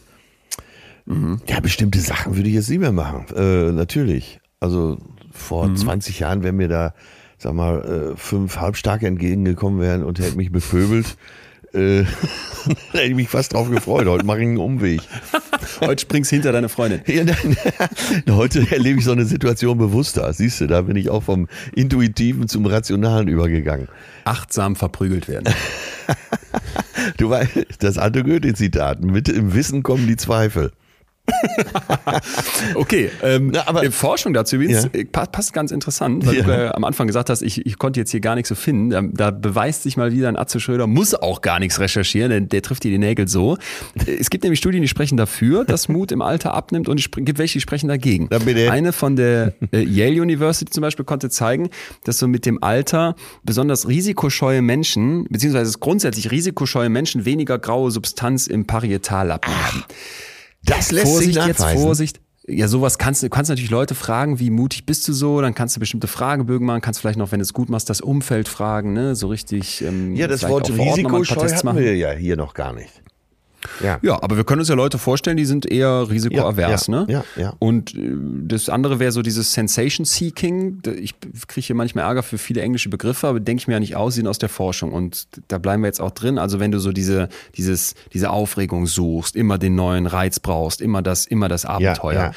Und jetzt kann man sich auch vorstellen, dass man bei Leuten dann eben bestimmte Sachen im Hirn messen kann. Dann kannst du halt zeigen, okay, die Leute, die wenig Risiko in Kauf nehmen, die haben vielleicht dann offenbar weniger graue Substanz im Parietallappen in dieser Studie. Und weil diese Substanz mit dem Alter wohl abnimmt, mhm. könnte man jetzt daraus ableiten, okay, ältere Menschen zeigen weniger Mut, die sind weniger risikobereit. Und ich dachte dann sofort, das passt so zum, zur öffentlichen Wahrnehmung, finde ich, ja, weil ich ja. oft denke so an Kinder, Würde ich auch Kinder sagen, im Skiurlaub. Ja, Alter, die, als wie die, wie Gutes die Irren fahren die da, oder? Ja als, als, als hätten die beide Amygdalas amputiert bekommen und überhaupt keine Angst mehr, ballern die da die Piste runter. Und ähm, das, das merke ich auch an mir selber, ja. was ich mich früher für Sachen getraut habe. Äh, heute würde ich das im Ansatz mich nicht mehr trauen. Und jetzt kommt aber die Gegenstudie, was heißt Gegenstudie? Es gibt aber eben auch eine andere Studie, in dem Fall von der Queen's University, wo man äh, Leute mal ein bisschen genauer gefragt hat. Also in welchen Bereichen seid ihr ja, ja. mutig, risikobereit, ethisch, finanziell, gesundheitlich, in deiner Freizeit oder sozial. Und da zeigt sich dann jetzt eben, dass das durchaus unterschiedlich ist. Also, dass die Risikobereitschaft im finanziellen Bereich mit zunehmendem Alter abnimmt, zumindest bei Männern, und im sozialen Bereich vom jungen bis mittleren Alter erstmal zunimmt, dann im späteren Leben stark wieder abnimmt. Ja. Im Freizeitbereich wiederum vom jungen bis zum mittleren Alter erstmal stärker abnimmt, glaube ich, können wir uns vorstellen, als dann im späteren Leben. Ethische und gesundheitliche Risikobereitschaft nehmen mit dem Alter relativ gleichmäßig ab. Also es ist es ist unterschiedlich, ne? Ja. Und ähm, es zeigen sich da auch Geschlechtsunterschiede. Also Männer und Frauen sind da nicht ganz gleich. Die finanzielle Risikobereitschaft nimmt im späteren Leben bei, äh, bei Männern, nicht aber bei Frauen stark ab. Die, so, die Risikobereitschaft im sozialen Bereich ja. nimmt bei den Frauen stärker ab als bei den Männern. Ach, nimmt ab und das bei den Frauen. Äh, stimmt, da haben wir noch gar nicht oder? drüber gesprochen. Frauen und Männer. Äh, ist nicht belegt für mich. Die, das hat mir, äh, ich weiß gar nicht, ich glaube, eine Ärztin hat es mir gesagt, der, sie war da sehr absolut in der Aussage. Ich weiß nicht, ob man dem trauen darf. Sie sagte, der Grund, dass äh, Frauen älter werden als Männer, liegt ausschließlich daran, dass Frauen vorsichtiger sind. Also eben auch, kennst du diese, auch eben äh, mehr zur Vorsorge gehen und so weiter. Ne? Ja, ja, aber äh, das glaube ich, da kann ich mir kann ich mir total vorstellen. Aber kennst du diese geilen Videos bei ja. bei TikTok und so? Äh, ja, äh, so die, why, die Doppelleiter why auf so Min Younger. Genau, genau. Oder letztens habe ich eins gesehen mit so einer Bohrmaschine wurde da ins Eis gebohrt, so lange, bis der dann irgendwie mit so einem Schlitten an dieser Bohrmaschine hing und sich aufgrund der Bohrmaschine unfassbar schnell mit diesem Ding um die Bohrmaschine ziehen lassen konnte. Und du genau wusstest, er könnte jetzt das Eis brechen oder die Bohrmaschine ja, haut dem den Bohrer ins Gesicht oder so Sachen Sachen, wo du so denkst, das machen Frauen nicht. Ja, ja. Gestern Was, auch noch aber so vielleicht, auch, gesehen. vielleicht auch eine Intelligenzfrage. Einer steht in so einem Teich, ist am Flexen und der andere hält so eine äh, Kabeltrommel so mit so vier Steckdosen dran hoch. steht aber auch ja. im Wasser. genau.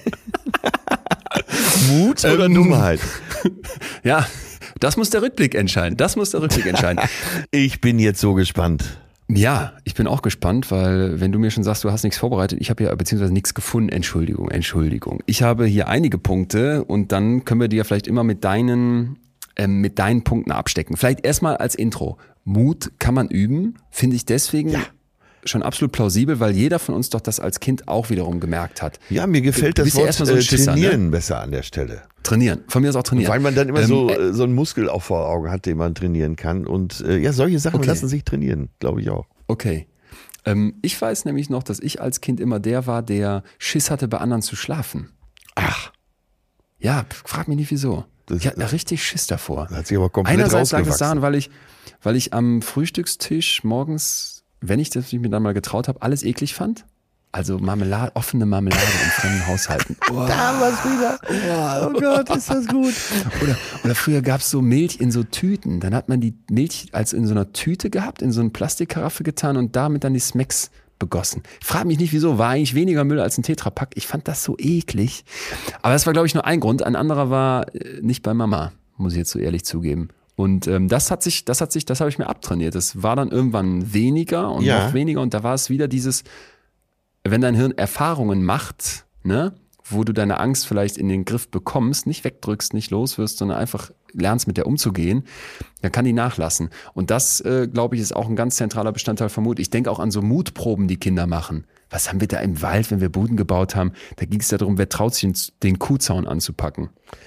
Ja, Weißt ja, du? ja, das der- hat unfassbar stimmt. wehgetan. Aber ich Äh, habe es gemacht und ich habe mich so mutig gefühlt. Ja, diese Mutproben. Aber äh, du hast ja schon mal geschildert, dass du, wenn du so alte Videos siehst von eurer Familie früher, dass du auch siehst, dass du, man entfernt sich kurz so von den Eltern und kehrt dann aber schnell wieder zurück.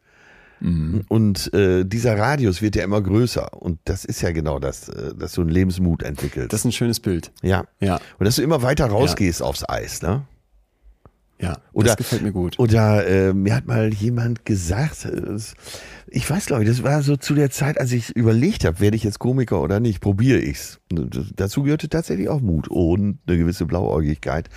Und die äh, tolle Künstlerin Kathi von Schwerin, die hat mir damals äh, so leicht bierselig an einem Abend gesagt, ja Mensch, weil ich ihr gesagt habe, ja, weil sie sich immer so mit Mama und Papa getroffen hat. Sie war schon lange Lüpperts Meisterschülerin und so weiter, hatte äh, schon ein berühmtes Bild in der Kunstszene, aber immer waren noch Mama und Papa äh, zur Stelle. Und dann habe ich gesagt, ja komm, ey, du musst dich auch mal davon lösen. Ey. Jetzt müssen nicht immer Mama und Papa da sein. Wenn die auf dem Bahnsteig steht und in den Zug steigt, äh, dann rief sie immer noch ihren Vater an, ich steige jetzt in den Zug. Und dann äh, guckt sie mich irgendwann an und sagt, mir, äh, die hat mich so auseinandergenommen und es passt super zu unserem Thema heute. Sagt sie, du bist doch auch einer, der den Beckenrand nicht loslässt. Ach, Und da hatte sie mich. Und da, das war ein ganz, ganz starker Trigger, den Mut zu haben, äh, da rauszuschwimmen in die Comedy-Welt. ach. Ja. Ja, und Ja. ma- manchmal braucht es solche Trigger. Also Das zahlt ja alles auf das ein, was du eben gesagt hast. Dass, äh, dass man die Kreise erweitert, dass man Mut trainieren kann, ähm, dass man sich der Angst stellen muss. Wir haben hier heute gelernt Ja. äh, durch Reinhard Messner, äh, Angst ist ein Teil von Mut. Und das, äh, das ist alles so gut zu greifen. Und genau so ist es. Manchmal, du hast Angst und obwohl du Angst hast, lässt du den Beckenrand los und schwimmst. Ja. Das passt zum nächsten Punkt, den uns der liebe Jörg Bernardi nochmal mitgegeben hat. Ja. Und zwar hat der mir etwas beschrieben, wo ich nachher dachte, ey, danke, danke für diesen Begriff alleine. Der spricht von Mutausbrüchen. Ja. Sehr gut. So, wie, wie absurd ist es eigentlich, dass wir alle Wutausbrüche kennen, ne? wo so jeder denkt, ja, selbstverständlich, dass Leute mal einen Wutausbruch haben, wie so ein Ja, Vul- Vulkan dann ausrasten. Aber wie schade ist es eigentlich, dass wir das nicht auch auf andere Gefühlszustände anwenden. Und ich geil. finde Mutausbruch deswegen ja total schön, weil man glaube ich, wenn man wieder loszieht und versucht, so in seinen Alltag bestimmte Mutausbrüche mal einzubauen, ne? Ja. So nach dem Motto, Jörg sagt dann dazu, unfuck it all. Ist jetzt egal, ne? Ich, ich, ich, Ja, ich ja, mach das ja. jetzt einfach und lasse dann den Mut sich mal Bahn brechen, dass das einen unglaublichen Trainingseffekt haben kann. Ja, ich mach das jetzt einfach mal. So nach dem Motto, ja. Ja, trau dich das, mach das. Ich war letztens eingeladen beim Reach Startup Center hier in Münster, eine wirklich tolle Institution von der Uni mhm. und durfte dann dort als, als Podcast-Gast mit, mit vielen jungen Menschen sprechen, die sich fürs, fürs Gründen interessieren. Und jetzt habe ich mich da mal so galant noch dazugezählt, aber klar, streng genommen, wie du so schön sagst, bin, bin ich zehn Jahre älter als die, locker. Und habe jetzt gegründet und habe dann mit denen auch darüber gesprochen und habe dann weil die schon so viele, viele Ideen hatten und aber auch ganz viele Bedenken hatten, was ich total nachvollziehen kann, weil es mir damals genauso ging. Irgendwann aber auch gesagt, und da musst du es aber auch einfach machen. Da musst du es machen. Ja, ne? irgendwann musst du springen. Irgendwann musst du springen, ja. weil sonst sitzt du da und denkst dir, ey, wie, wie machen wir eigentlich die Buchhaltung und wo haben wir eigentlich unser Büro und können wir eigentlich genug Produkte verkaufen und ist die Idee eigentlich schon gut genug und, und, und wie kriege ich meine nächste Finanzierungsrunde hin?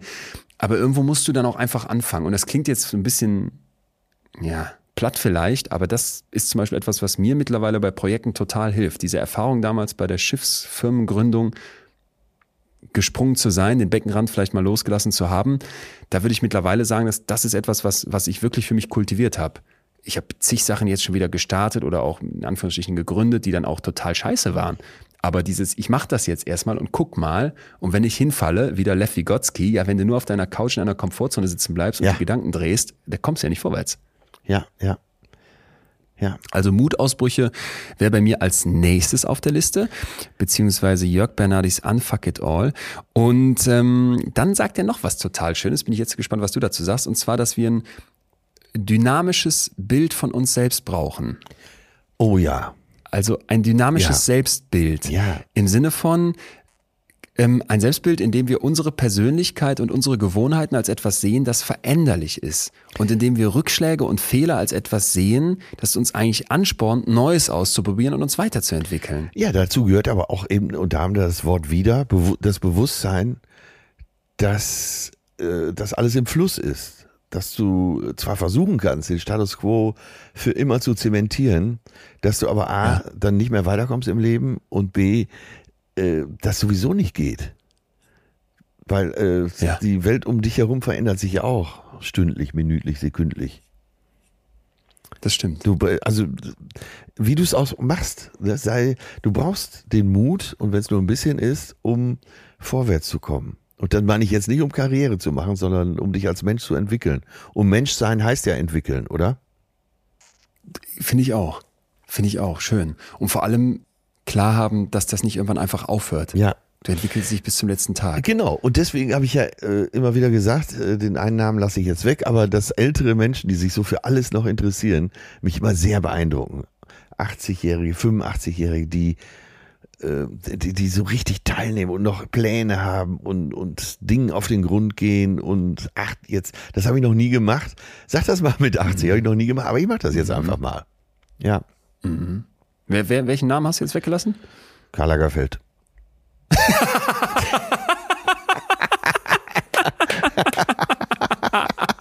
Geil.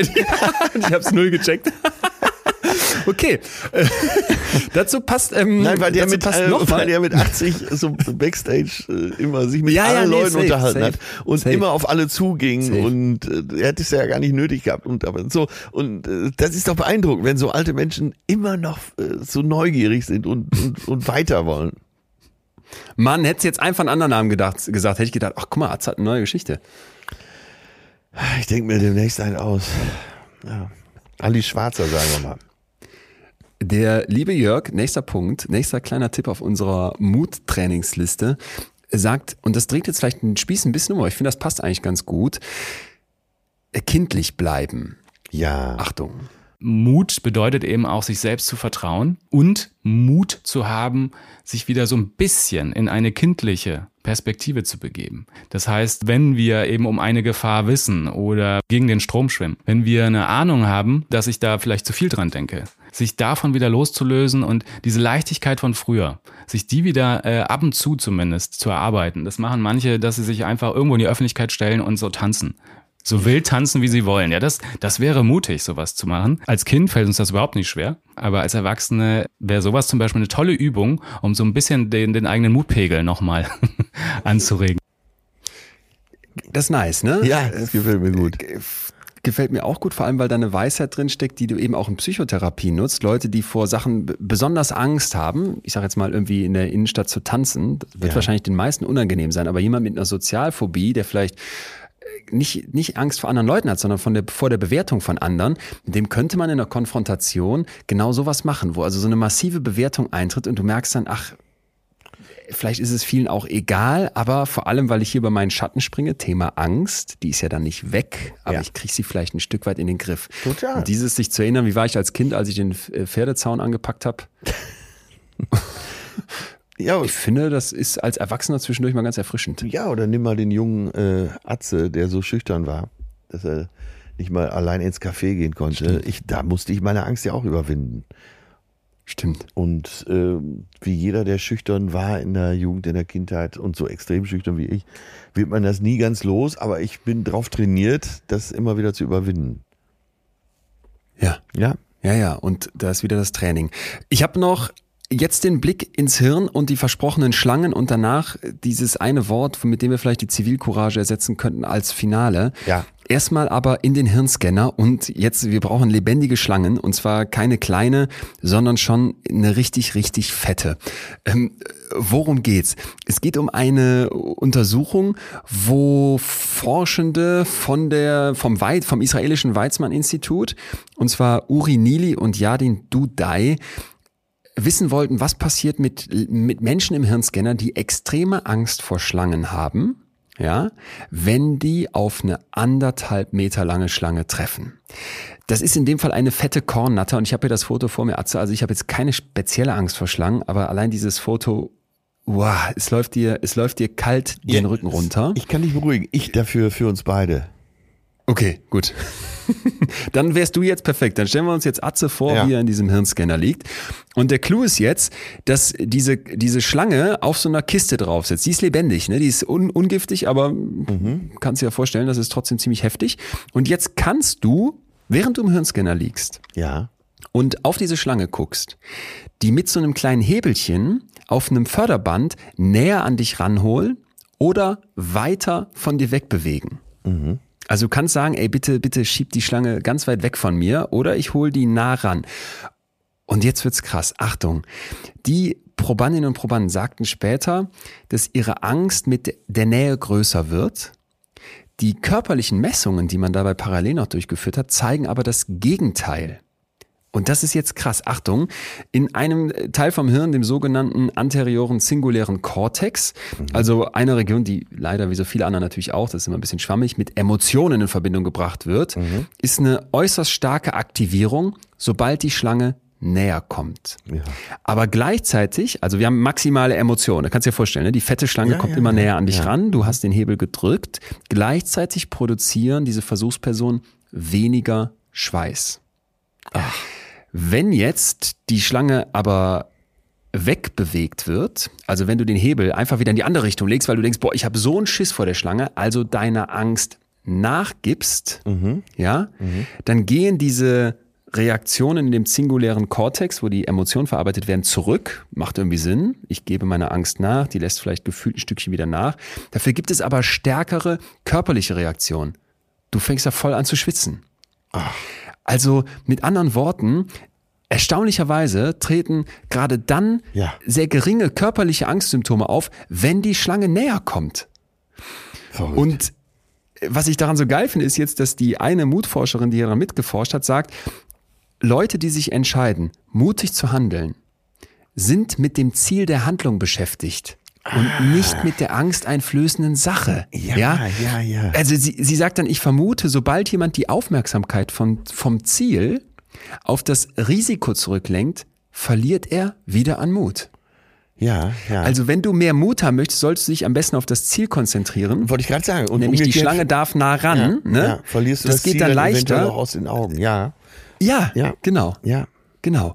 Und das, und das fand ich total stark. Ne? Also da, wo ich Angst spüre, liegt dann im Prinzip der nächste Entwicklungsschritt. Und das ist, Ja. finde ich, deswegen so, so ein schöner Punkt, weil wenn du Angst fühlst, drück sie nicht weg.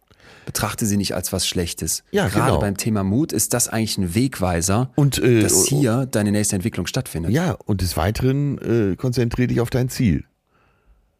Ja, Nicht auf das, was dich Genau. davon abhält, sondern genau. äh, erfasse das Ziel. Ja. Da haben wir's doch. Haben wir's. Na, na bitte, wie du sagen würdest. okay.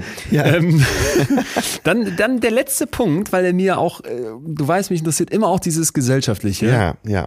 wirklich am Herzen liegt. Niklas Frank, dessen Vater also als Schlechter von Polen wirklich die grausamsten, grausamsten Verbrechen am, am Menschen, an den Ja, Jüdinnen ja. und Juden in Polen begangen hat. Ich habe sie letztens erzählt, der mit diesem Vater aufwachsen musste, hat mir dann, als ich mit dem in Hamburg beim Gespräch saß, gesagt, Leon, dieses Wort Zivilcourage ist mir viel zu, viel zu technisch. Das ist so sperrig, Stimmt, das ist auch ja, ein komisches ist es auch Wort. Ne? wirklich. lass uns das ersetzen durch Bürgermut. Und, und da habe ich gedacht, das ist toll. Ja. Das, das ist ganz toll. Bürgermut, da, da weiß ich sofort, wer hier zu handeln hat, nämlich ich als Bürgerin oder Bürger. Ja, ja, und ja. Bürgermut klingt für mich auch nach, ne, ne, ich mache was. Ja, vor allen Dingen äh, zivil. Ne, der, die, Ja. der erste Teil. Stimmt, stimmt. Äh, was ist zivil? Zivilcourage. Äh, Habe ich aber wirklich als Jugendlicher auch schon gesagt, was, soll- was soll das denn sein? Zivilcourage. Ich bin zivilisiert, couragiert. Ähm, nee, äh, Bürgermut. Kommt, ja, finde ich viel, viel besser, ja. Viel schöner. Und, und vielleicht ist das ein Bereich, wenn man an Mut denkt, wo man jetzt mal merkt, auf den ersten Blick ist das was Egoistisches. Ich traue mich Sachen, mache irgendwelche Dinge, gehe auf eine fette Bühne, wie du das gemacht hast, überwinde meine Ängste, komme dann in der Karriere vielleicht weiter oder entwickle mich in meiner Beziehung weiter oder was auch immer. Ja, Aber ich finde, in dem Moment, wo du anerkennst, ich bin hier auch Teil von einer Gesellschaft und wenn hier was passiert, wo mein Bürgermut gefragt ist und ich es dann vielleicht schaffe, den aufzubringen, ja, dann sind wir doch ge- genau wieder in diesem Trainingsbereich. Und, Ja, und ich ja. finde, es gibt, es gibt so oft kleine Momente, wo du ja, wo du, wo du dich selber, aber doch noch viel mehr alle, alle um dich herum und wenn sie dich nur dabei beobachten, wie du jetzt gerade Mut aufweist, weil du nicht einfach weitergehst, sondern die Polizei rufst, Ja. sondern vielleicht äh, was brüllst, wenn jemand irgendwie in Gefahr gerät. Also klar, in der einzelnen Situation ist immer total, total schwierig, ne? Aber dass man, dass man sich da so, ein- so einen Bürgerinnenmut behält, Ja, das, ja, das. Ähm, mich hat das total abgeholt. das, äh, ja, toll. Toll, tolle Folge heute. Ich hätte nicht gedacht, dass mir das dann am Ende so viel sagt. Ja, wirklich gut. Schön. Bin begeistert. Ja, mein Lieber, was haben wir denn da noch? Was haben wir noch auf dem Tapet für heute? Ja, halten wir mal fest. Jetzt müssen wir was äh, klären. oh, oh, ohne Fazit Mut von dir. Ohne Mut keine Ja. Entwicklung. Das ist mir äh, eine Schlagzeile wert. Ähm, so Ja, das sehen. ist schön. Ohne Mut Das ist schön. kommst du nicht voran. Ohne Mut keine Entwicklung. Da ist, das ist, glaube ich, das Komprimierte. Mhm. Gefällt mir sehr gut. Ja. Und vielleicht mal bei Gelegenheit Jörg Bernardi googeln. Der kleine Alltagsstoiker ist sein Buch. Oder bei uns im Club vorbeigucken, da wird das alles immer aufgezeichnet und da kann man dann auch mit so jemandem mal diskutieren, was, was echt, echt gut tut. Und bald haben Und, wir ähm, ihn ja mal hier am Mikrofon. Und bald, bald, irgendwann bald müssen wir ihn hier haben. Äh, denn ich weiß aus, aus geheimsten Kreisen, dass er an einem neuen Werk dran ist und Mhm. das werden wir uns dann hoffentlich erzählen lassen können. Atze, vielleicht ganz zum Schluss, äh, weil ich weiß nicht, wie es dir geht, aber mich erreichen manchmal Nachrichten so nach dem Motto, ja, ihr, ihr, ihr lest ja gar nicht alles. Oder wenn man euch mailt, dann kommt ja nicht, kommt ja keine Antwort. Ja. Der erste Teil stimmt nicht. Es, es stimmt, dass nicht auf alles geantwortet wird, aber ich lese tatsächlich, ich, also vielleicht geht mir mal eine Nachricht durch, aber ich lese eigentlich alles, was reinkommt. Sowohl bei den Mails als auch, aber bei Instagram manchmal, manchmal geht was unter, vielleicht da ein bisschen mehr, aber ich lese das alles. Aber es ist Und auch sehr viel. mich. Und äh, wo fängst Es du an? ist total viel. Ja, und wir könnten jede Woche einfach nur Mails vorlesen, aber das wäre dann ein anderer Podcast. Das stimmt, aber ich finde es deswegen, deswegen so, so dankbar, weil es immer wieder Impulse gibt. Und jetzt habe ich noch eine Sache zum Thema, ja, ich weiß nicht, ob es Bürgermut ist, aber es hat mich unfassbar bewegt. Und zwar hat Ja. ähm, Sandra geschrieben im Nachgang zu unserer Dankbarkeitsfolge und gesagt, ähm, du wirst dich wahrscheinlich äh, fragen, wieso sie ausgerechnet jetzt schreibt und sagt, ich bin dir für eine Situation an meinem Küchentisch dankbar, an die du dich vermutlich nur noch maximal am Rande erinnern wirst. Und ich habe mich sofort erinnert. Ja. Und dann sagt sie, aber ohne deinen Aufruf damals mit der Suche nach einem Zimmer für einen jungen syrischen Mann, Ja. wären mir viele Momente und Gespräche und das Kennenlernen eines tollen Menschen, Ach, den wir bei seinem Start in ein neues Leben begleiten durften, verwehrt gewesen. Und da diese Entscheidung mit dir an unserem Tisch gefallen ist, bin ich dir dafür nach wie vor extrem dankbar. Und äh, Sandra, der ich dann sofort zurückgeschrieben habe, auch von mir hier an der Stelle nochmal, ehrlich gesagt, die viel größere Dankbarkeit zurück. Ja. Weil das musst du dir so vorstellen, Atze, da hat sich also eine, eine Familie hier in Münster, ein bisschen außerhalb, wir saßen dann da am Tisch, Olli und ich und eben der, der, der junge Mann, dem wir helfen wollten Ja, ja. Dafür entschieden, wir machen hier ein Zimmer frei und nicht nur das, wir helfen dem, wir unterstützen den und sie hat jetzt geschrieben, obwohl der längst woanders mittlerweile ist und, und Ja, auch wirklich ja. gut angekommen ist, dass sie ihm jetzt kürzlich nochmal noch mal unterstützend an der Seite stehen konnten und was das doch dann offenbar für eine Vertrauenssituation, also was für, für, für ein Vertrauensverhältnis daraus erwachsen Ja, ist. Und ich dachte, bei, bei, bei, bei all dem Nörgeln, bei all dem Ja, Schlechten, was ja, immer genau. überall gesehen wird, bei all dem, bei all dieser grausamen Skepsis, die auch diesen Menschen auf der Flucht entgegenschlägt, liebe Sandra, so eine Geschichte wie die, die du hier mit uns teilst, ich glaube, da können wir alle dankbar sein. Und für mich ist das auch ein Teil von Bürgermut. Total. Dann da- und, da parat äh, zu stehen. Und solche Sachen verändern die Welt.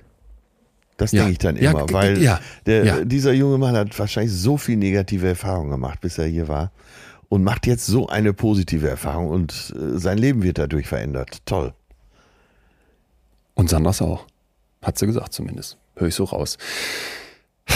Also, ähm, ich gehe mit ein bisschen Gänsehaut raus, weil mich diese Nachricht wirklich total berührt hat. An alle anderen gerne weiterhin. Ey Leute, mailt und schreibt. Ne? Bitte, bitte, manchmal werden komplizierte Fragen gestellt. Ihr wisst, dass es zu jeder Folge hier eine ausführliche Zusammenfassung mit ganz, ganz vielen Quellen jede Woche auf WeMind gibt, die meine tollen äh, Kolleginnen und Redakteurinnen aufbereiten. Und ähm, deswegen äh, bitte nicht ärgern, wenn da nicht immer eine Antwort kommt, aber es erreicht uns, was ihr schreibt. Und ich glaube, Atze, wir sitzen ja hier immer dann quasi nur zu zweit, aber die, diese Vorstellung, dass es da eine kleine, feine Community gibt, die hier diesen Podcast mit uns mag und irgendwie vielleicht das bei euch was anrichtet, äh, hoffentlich, hoffentlich im Guten, wenn man nicht gerade als Homöopathiefan jetzt mit, mit Herzinfarkt im Krankenhaus liegt nach, nach den letzten Folgen, ähm, dann freuen wir uns, freuen wir uns sehr. Ja, da muss ich dir äh, auch noch so einen Schmankerl hinten dran erzählen. Und zwar am Dienstag war ich verabredet mit Joja Ventis, einer der besten Pianisten der Welt. Der wohnt in Hamburg. Wen du immer triffst. Äh, Wahnsinnstyp, Su- super geiler Typ. Und äh, also wir treffen uns zu viert. Er äh, brachte seine Frau mit, ich meine Freundin. Und wir treffen uns zu viert und äh, wir setzen uns, wo ich, du kennst ja, wenn ich erstmal vor jemandem so eine Hochachtung habe, dann fehlen mir manchmal auch die Worte. Und ich schaue Joja so, so ganz staunt an und seine Frau sagt, boah, Atze, du und Leon, ihr seid für mich die wahren Helden. Ich bin totaler betreutes Fühlen-Fan. Oh Gott. ja, manchmal, manchmal kommt man sich vor wie so ein Scharlatan. Ja, neben, ja. neben so großen Künstlern, dann denkst du so, oh Gott. Ja, ne, und boah. Joja äh, sagt so grinsend, ich kann es nicht mehr hören.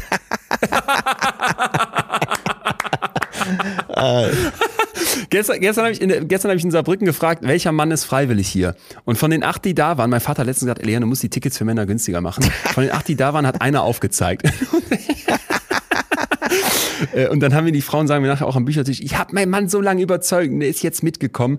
Und dann stehen da meistens so Männer dann daneben und gucken noch vielleicht so halb skeptisch. Manchmal habe ich das Gefühl, ich kann manche, manche kannst du auch abholen für Psychologie.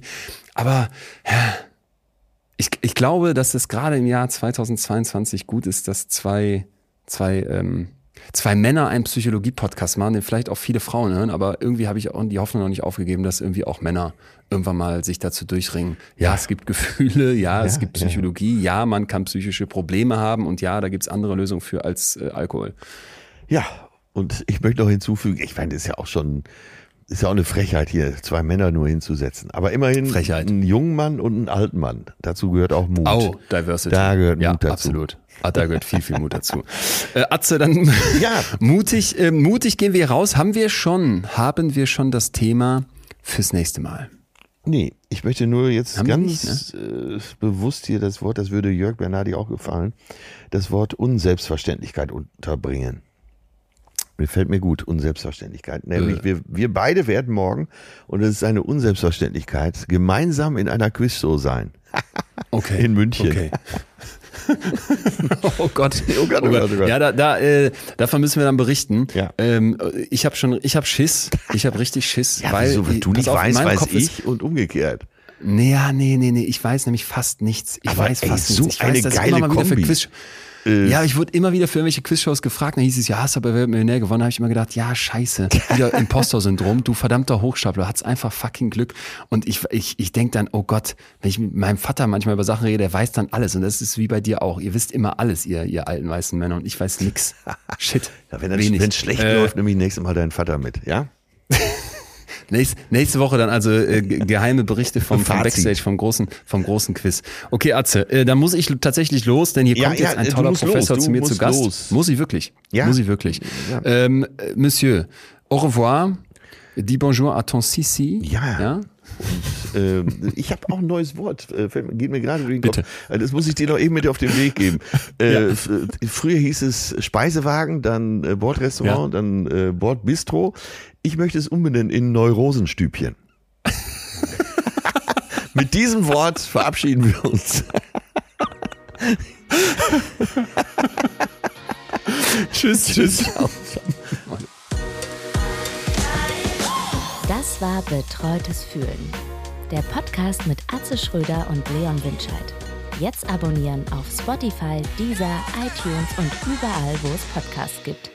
Ja, und äh, ich bin über einen Gedanken gestolpert, den möchte ich mit euch teilen. Und zwar, äh, es geht darum, dass äh, man Dinge manchmal macht äh, aus zwei verschiedenen Lagern, die ich beobachtet habe. Und zwar einmal aus der Gesinnungsethik und einmal aus, aus der Verantwortungsethik. Die Gesinnungsethik meint, ähm, eine Sache wird von dir moralisch so bewertet, dass du handelst, einfach weil es äh, nach deiner Moral ist, eben auch äh, der Kantsche Imperativ sozusagen. Äh, dem ordnest du alles unter. Und dann gibt's aber, und das sagt mir noch mehr, die Verantwortungsethik. Das heißt, äh, du denkst eine Sache vom Ende her. Also wo willst du hin? Äh, was bist du bereit dafür zu tun? Und wie steht das im Zusammenhang? Und das kommt aus einer Verantwortung heraus ich sag mal so, gut, dass Leon jetzt schon weg ist, aber nehmt das einfach mal nochmal als Gedanken mit in die Woche und wenn ihr Lust habt, schreibt auch dazu. Also tschüss, euer Atze.